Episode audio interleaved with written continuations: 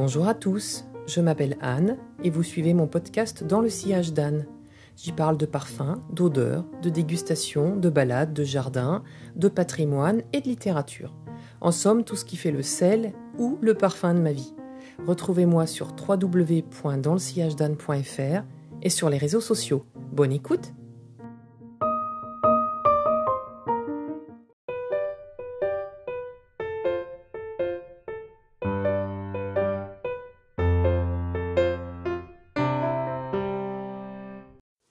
Je ne vais pas naturellement au musée pour y admirer de la peinture, en roue libre je dirais, mais j'aime bien voir des expositions thématiques et particulièrement des expos de photographie.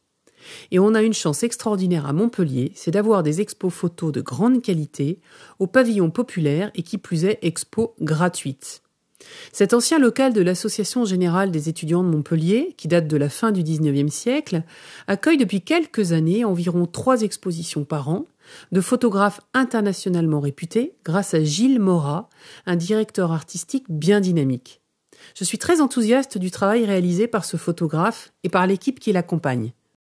Je lui trouve un petit côté salle des fêtes à l'ancienne à ce pavillon populaire, et j'ai toujours plaisir et gourmandise à franchir le seuil derrière les colonnes et à me faire surprendre par la grande diversité des expositions, des œuvres, et une mise en scène à chaque fois très différente ce qui donne l'impression d'entrer à chaque fois dans une nouvelle ambiance.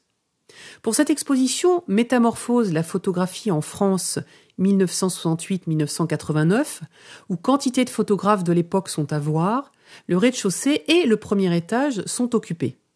Beaucoup de collections ont été mobilisées, dont une partie de celles du Centre Pompidou ou de la Maison européenne de la photographie, du lourd donc. Entre murs blancs, rouge carmin et jaune Kodak, on peut ici voir une vision assez large de ce qu'a été la photographie à cette époque. Je ne vous ferai pas une étude sociétale de l'expo, je ne suis absolument pas calé dans ce domaine, et pour ça, vous pouvez vous procurer le mini-guide imprimé pour chaque exposition, gratuit lui aussi, à l'entrée, qui explique parfaitement l'intention de l'équipe qui a choisi les photographies et les replace dans un contexte donné. Voici simplement les grands thèmes de cette expo plurielle nouvelles écritures, corps en liberté, présence des choses, vivre ou vive la crise, paysage contemporain et espace de l'image. Événement le 1968 pour débuter, chute du mur de Berlin en 89 si vous le voulez pour finir, nature sublimée ou simplement montrée, photos sur le corps, plus ou moins érotiques, portraits de près, des flous, des couleurs presque cramées, des tirages gigantesques, des tirages type carte postale au milieu d'un énorme cadre, bazar au sens foutoir, ville, famille au seuil de la pauvreté ou au seuil de centrale thermique, etc. Il y a une diversité qui fait que non seulement on ne peut pas s'y ennuyer, mais que chacun est sûr d'y trouver son bonheur. Et moi, j'y ai même trouvé plusieurs bonheurs.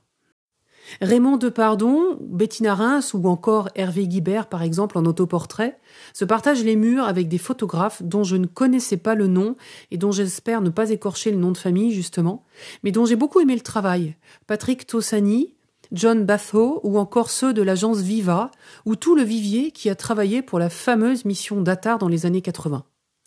J'ai été saisi par quelques photos de nature, un jeune plan de, plantes ou des paysages, par un talon aiguille gigantesque, par une femme réparant des circuits électriques à une époque où je ne pensais pas que les femmes avaient réussi à se faire une place dans un monde technique, des parasols pastels à Deauville, par un mur de Berlin en train littéralement de s'effondrer, et par quantité d'autres belles œuvres comme une invitation pour un défilé Cacharel ou Sarah Moon que j'aimais tant à l'époque des pubs pour les parfums Anaïs, Anaïs ou Loulou, du même couturier ni moi, Cacharel, met en scène une femme façon poupée en train de passer sous une machine à coudre.